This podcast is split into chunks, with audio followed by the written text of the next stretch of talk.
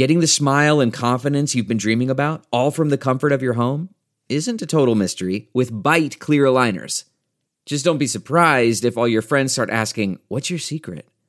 Begin by ordering your at-home impression kit today for only $14.95. Byte Clear Aligners are doctor-directed and delivered to your door. Treatment costs thousands less than braces, plus they offer flexible financing, accept eligible insurance, and you can pay with your HSA FSA.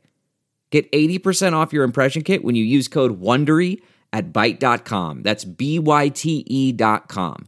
Start your confidence journey today with Byte. My favorite thing about working in healthcare is the people. This industry brings together brilliant, highly motivated individuals who are driven by the opportunity to make a difference. My name is Hallie Tecco, and this is The Heart of Healthcare, a podcast where I'll be introducing you to the people on the ground moving the needle in public health and medicine.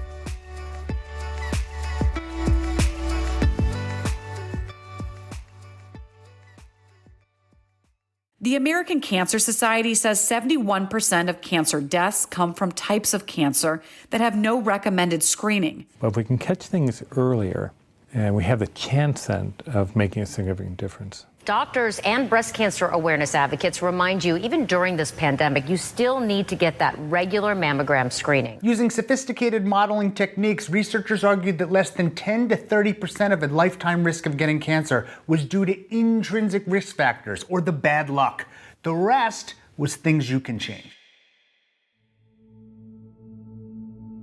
February is Cancer Prevention Month. Nearly 40% of Americans will be diagnosed with cancer at some point during their lifetimes, meaning if it's not you, it will be a friend or loved one. The good news is that continued advancements in medical research has led to more people surviving cancer. But what if we could prevent cancer altogether? Is it possible? The NIH says that only 5 to 10% of all cancer cases can be attributed to genetics, whereas the remaining 90 to 95% have the roots in environmental and behavioral determinants. Yet there seems to be so much excitement and investment around genomics, gene editing, and less focus on preventative measures like diet and exercise. Are we spending enough time on preventing cancer? How should we think about balancing these two areas?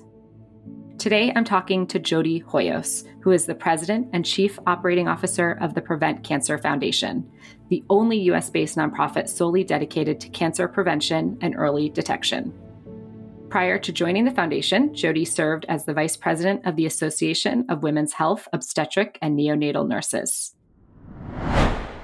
Jody, thank you for being here. Thank you, Hallie. I'm so happy to be here. It's a great topic, and I'm so pumped that you're talking about it today. Yes. Well, for today's episode, I actually asked some of my followers for questions that they have for you, and I got so many. There's a lot of curiosity around this topic, and I wanted to just start with the big question, is cancer prevention possible?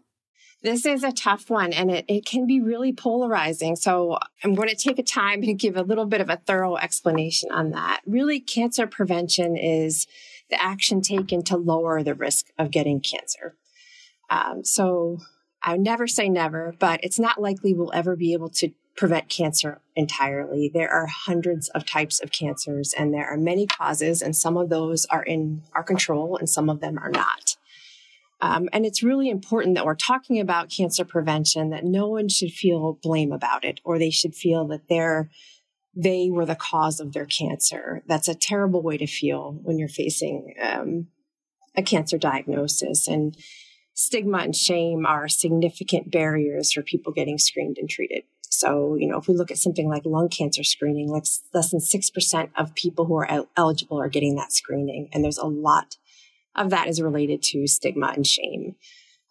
So as we go through some of this discussion, I just want people to take that away, that cancer is not your fault. But let's talk about some of the things that we can do to lower our risk of getting cancer. And some of that, a big part of what we can do is maintaining a healthy lifestyle. It's avoiding exposure to known cancer-causing substances, taking medicines and vaccines that prevent cancer from developing.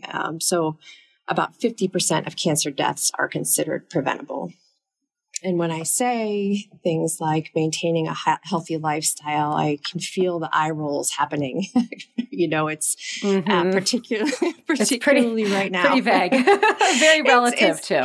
It's vague, it's relative, and it's hard. And this has been a really tough 2 years for people. So, you know, when we look at talking about healthy lifestyle, when people are under enormous physical and mental stress that's occurred during the pandemic, people are smoking more. People are starting to smoke that never smoked. They're drinking more. Drug use is up. People have gained weight. So all of that is a factor in our risk for getting cancer. But most importantly is there's not judgment here. Tomorrow is a new day.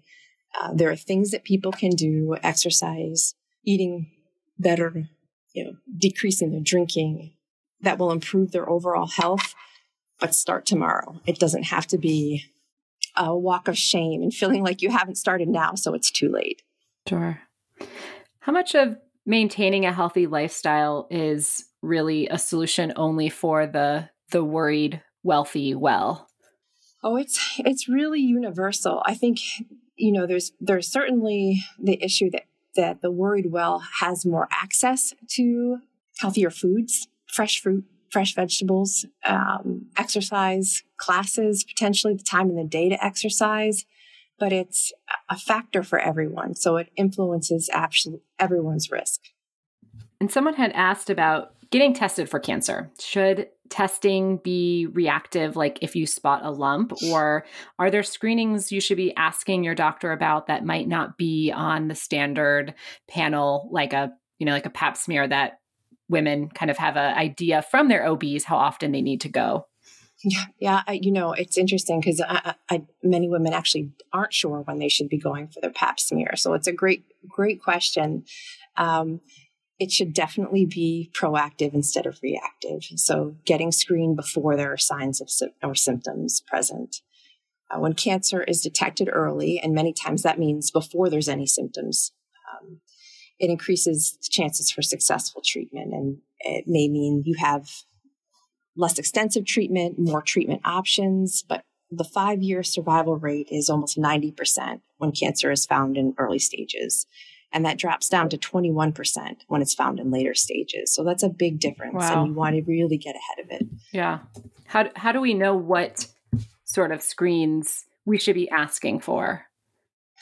So there are many guidelines and they can be quite confusing. I would recommend that people take a look at preventcancer.org, Back on the Books. We do have a comprehensive list of the screenings you should be getting, and it is based on gender and age. And that's for people at average risk. If you have family history or other factors that put you at a higher risk, then that's something you need to talk to a provider about. It is a lot of information, particularly as you get older, because more screenings get added to the list. Yeah. What would you say to someone who thinks that perhaps the standard criteria that the CDC has set out for testing isn't enough? They want more screening than is recommended. Would you suggest that they find other ways to get those tests, or would you suggest that they chill out and not worry and that the standard screenings are sufficient? Oh, that's a great question. So it depends on why they're worried. And I would always advocate for someone to be a proponent of their own health. I have not had a cancer screening recommended to me by a provider. So I was the one who asked about my colon cancer screening, and I'm well above the screening age of 45. So I think it's important to know thyself. Are you concerned because there's something going on that doesn't feel quite right, that there's a family history, that you know about your body? Or are you concerned just because you're feeling anxious in general about your health? And that's important because you don't want to send yourself down an expensive journey that's not going to ever be quelled. You know, there's always going to be more, there's hundreds of types of cancers, as I mentioned before. So it's very hard to get ahead of all of it. The good news is there are blood cancer early detection tests that are coming. One of them is available commercially now for people over a certain age. It is not covered by insurance at this point. But screenings are coming that are able to detect more than one type of cancer at once. The challenge when you're concerned about something now is, where do you start? Are you concerned about breast cancer, cervical cancer, lung cancer? Each of those has a separate pathway for you. So as we move in innovation and have access to multi-cancer screening tests, it really does change our ability to take control over our own screenings and understanding what's happening with our bodies. Mm-hmm. What false positives, I assume, are an issue there. Yes, it's definitely an issue there, as with any screening. And, you know, there are follow-ups that have to happen when that does happen, when you have a false positive, just like for existing screenings now, that also cause a lot of anxiety. So you want to make sure that you're with a provider that understands your journey and what you need to be tested for, so, and support you, because false positives are very scary, as are real positives. From a public health perspective, what is more powerful, early screening or behavior change? That is a very hard question. I don't know. I could not. There is no right answer to that question. They're both extremely positive. We need to have both of them. I would say, though, that behavior change, having more accessible behavior change and normalizing more healthy behaviors would be extremely powerful, because it puts the power back in the hands of all of us. So, you know, we have an opportunity to change things. Both of us are sitting at a desk. I'm not going to speak for you. I can speak for me. I'm sitting at a desk all day staring at screens. Oh, yeah. That's my life. Okay. Okay. Confirmed. We are advocates for public health and healthcare. Something is wrong. So if you and I said, okay, we're going to do this podcast together, let's do it while we're walking, what would happen? I mean, would things start to break? Maybe, but we have to start taking steps to normalizing a healthy lifestyle. We're not there yet, and that's coming from big players in public health. Why am I at a desk all day? I don't know. Why are you at a desk all day? Yeah, I've been trying to do at least one walking meeting a day, and obviously when it's cold, that's a lot harder. But it's different, because when you're in the office, I feel like at least you're moving around the office, especially if you work at a large building or, have to walk to work. If you're in a metropolitan area, working from home, I have days where I have to think really hard about the last time I left the house. Right. It's interesting to think about how COVID has impacted those of us who have, knowledge economy jobs where we are at our desk, and how that's changed. Right. Yeah. And do you think we were where we needed to be before COVID? Probably not. But I do feel like large companies, so those of us who work at large companies, there are wellness efforts. So you'll see recommendations to take the stairs at, large downtown office building that suggests, ways to make small little changes that, add up over time. Smaller companies, if you work at a, mom and pop company or a startup, are less likely to have those sort of wellness nudges around the office. But I do think larger companies at that point, at least, had several tools that they would use to encourage healthier behaviors, whether, what is available in the cafeteria to, ergonomic experts that can support, your desk setup. Right. Yeah. That's very true. Yeah. But, I think if we could all try to make some changes there, I think it could be make a big difference and be very powerful. Yeah. If I had to choose, I think that would be the most powerful thing we could do. Well, so on the topic of behavior change, a lot of people had questions about diet and how much diet matters, if it's too late to change how we eat, which earlier you said, no, it's not too late. And then specifics. I think there are so many headlines that we see that change.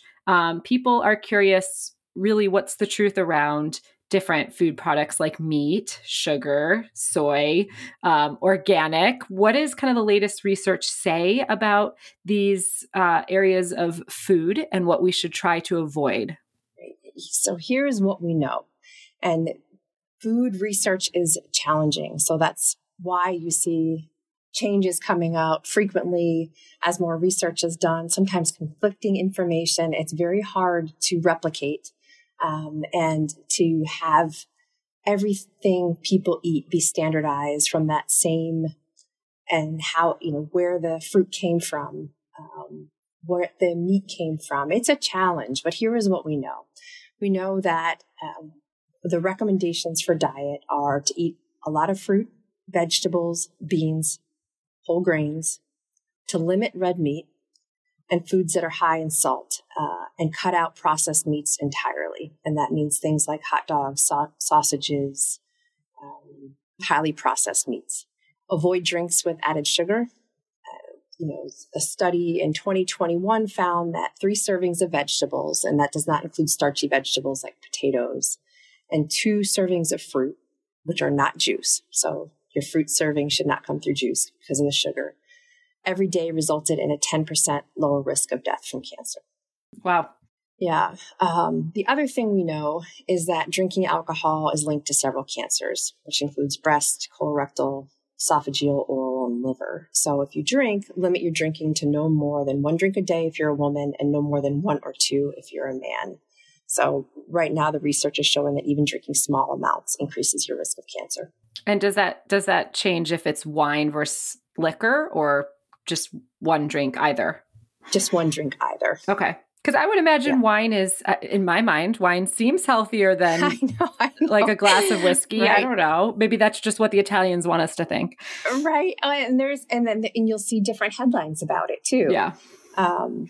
I've seen headlines that say that a glass of wine a day extends your life. Right. Yeah. So it is a challenge, but alcohol is something we just need to have on our radar. Yeah, for sure. In terms of lifestyle, are there wireless technologies and accessories that we should be avoiding? Things like our cell phones? Should we be putting them on airplane mode?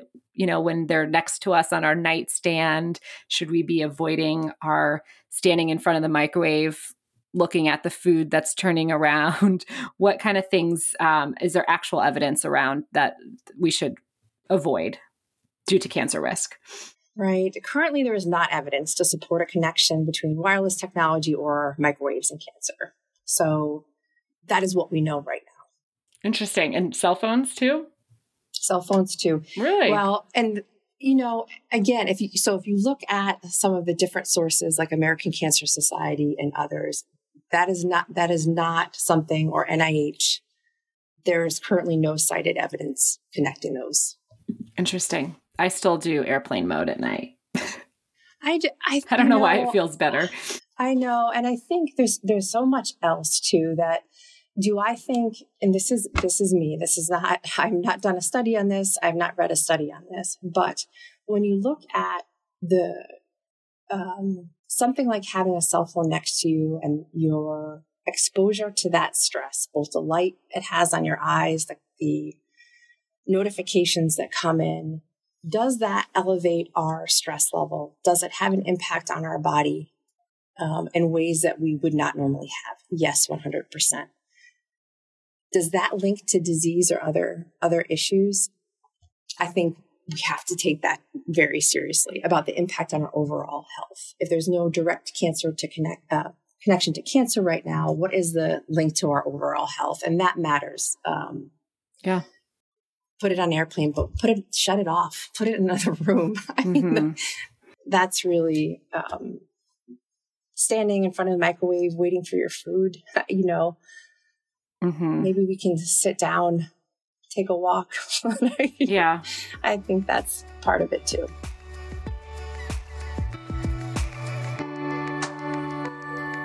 We'll be right back after the break.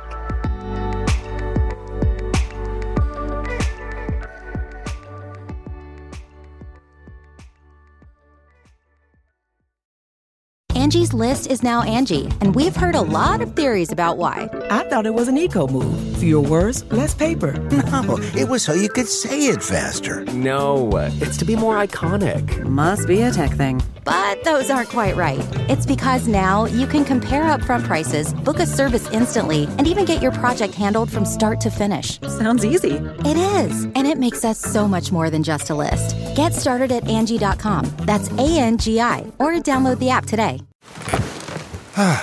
The comfort of your favorite seat is now your comfy car selling command center, thanks to Carvana. It doesn't get any better than this. Your favorite seat's the best spot in the house. Make it even better by entering your license plate or VIN and getting a real offer in minutes. There really is no place like home. And speaking of home, Carvana will pick up your car from yours after you finalize your offer. Visit Carvana.com or download the app and sell your car from your comfy place.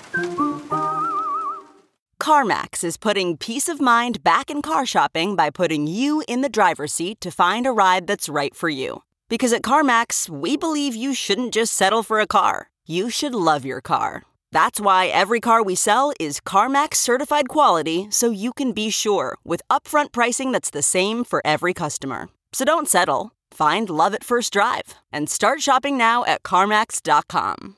CarMax, the way car buying should be.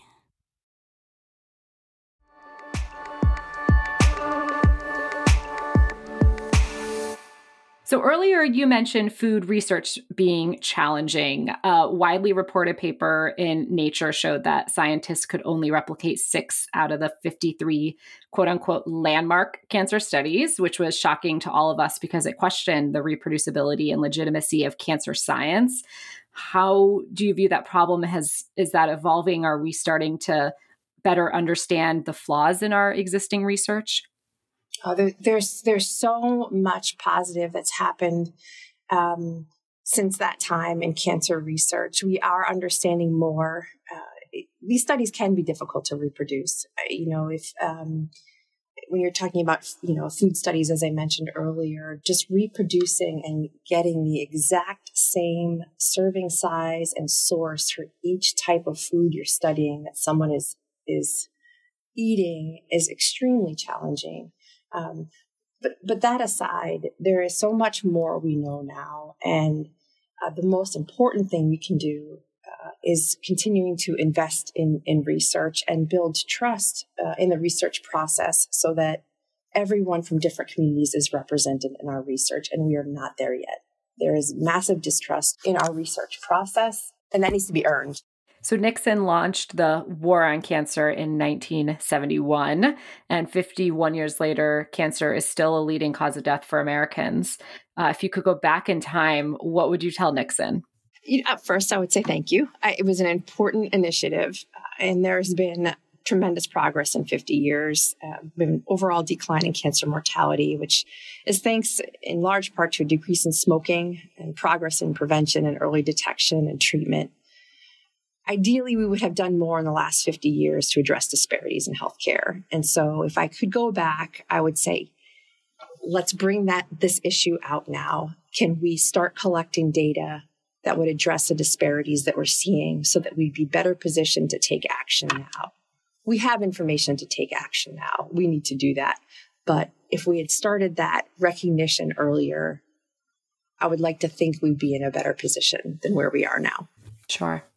So speaking of disparities, I wanted to know how much it matters where you're treated. So, if you get cancer, is it worth doing everything you can to be seen at an MD Anderson or Sloan Kettering, or are kind of all cancer centers created equally and you should go to the one closest to home? That's a tough question. And so the MD Anderson, Sloan Kettering, the facilities you're mentioning are National Cancer Institute designated centers, which was actually came out of the National Cancer Act of 1971. There's 71 of those centers across the country, which means for the vast majority of people, they are treated in the community facilities that are close to where they live. They're just those NCI designated centers are not accessible for everyone or necessarily desirable when you're talking about traveling out of state or far away for your treatments or, even second opinions. Those facilities are recognized because they meet standards for being transdisciplinary, for state-of-the-art research, and great approaches to prevention and diagnosing and treatment. But the most important factor is that you are being seen and that you are comfortable with the care that you are getting. So making sure that it is something, financial toxicity, concern about the now what am I going to do? I just got a diagnosis. How am I going to afford this? How am I going to continue to work? How am I going to manage this in my life? Is the number one feeling after people get a diagnosis. What is going to happen to me and my family? So it's got to be accessible and manageable to people. But I will say that if you want a second opinion, if you have a diagnosis and you want a second opinion, don't be embarrassed about that. Don't feel like your doctor is going to be mad at you for asking about that. Get a second opinion. If that's at an NCI designated center, that's great. If it's somewhere else, that's great too. Yeah. Why do you think people feel shy around getting a second opinion? Why do they feel like it would offend their doctor? I've noticed this as well. I've felt guilt just changing my hairdresser. True. You know, you have these loyalties to people. And it was like sneaking around and making an appointment somewhere else. Like that, yeah. It's elevated on such a massive level when you're talking about a major diagnosis and feeling like you're disappointing this person in power. It's some sort of loyalty. Right. That you feel. Interesting. So tell us about your background and what ultimately led you to the work that you do at the Prevent Cancer Foundation. Sure. So I've been in healthcare for almost 30 years. I've done healthcare consulting for years across the country, and then worked in a membership society for labor and delivery, NICU, and women's health nurses. And then came to the Prevent Cancer Foundation 3 years ago because I was really excited and moved by that, by the focus on looking at disease this far upstream. So what can we do to prevent it or catch it early? How can we focus more on wellness instead of sickness as a society? That really appealed to me. I've been in healthcare a long time, and I am equally frustrated and hopeful about what we can do to improve our healthcare system. It's a fascinating industry, as you know, and that hope and frustration really keeps me going. I do love it, and I believe in what we're doing.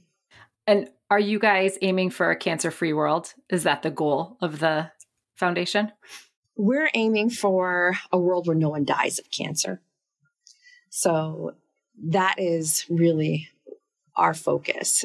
Cancer is going to be with us, but can we get to a place where it's not so crippling and it's not killing people, that it's something we can live with successfully? Yeah.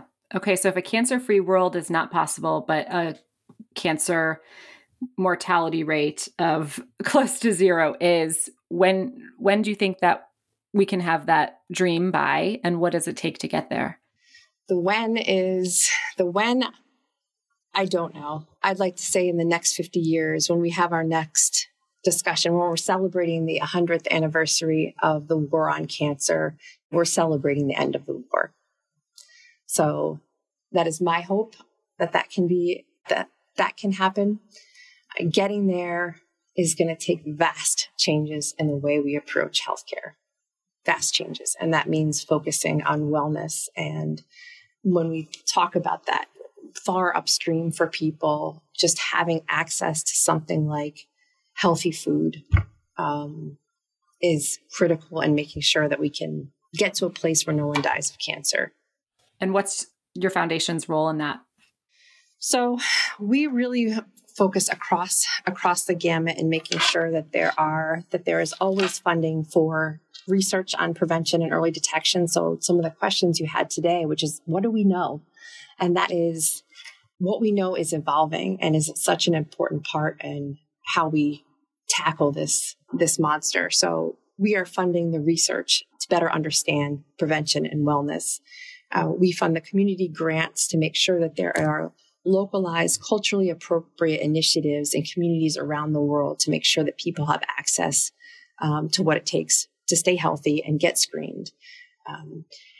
And then we educate people on what we know when we know it and advocate for legislation to ensure that there's access. So we do want to make sure that it's not just the worried well, that all populations have access to prevention and early detection.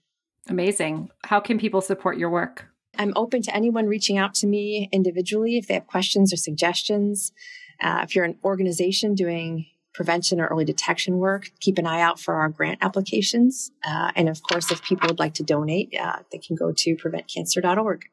Jody, thank you so much for your time today. And if anyone out there is interested in learning more about the Prevent Cancer Foundation, you can find them online. February is Cancer Prevention Month, so it is a good time to kind of look at your cancer screening. Jody mentioned the CDC website. You can go there to see what screenings you're eligible for. And we encourage you to stay safe and healthy. Thank you. Thank you, Hallie.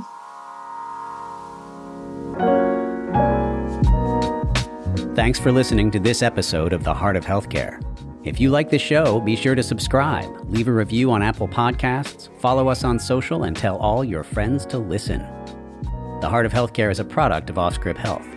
We are a healthcare engagement company built for patients and caregivers by patients and caregivers. Our executive producers are Matthew Zachary and Andrew McDowell. Our senior producer is Brianna Seeley. Our intern is Antonella Sterniolo. Our host is Hallie Tecco. It is recorded, mixed, and edited by Brianna Seeley. For advertising and media inquiries, email media@offscript.com. That's media@offscript.com. For more information, visit offscript.com.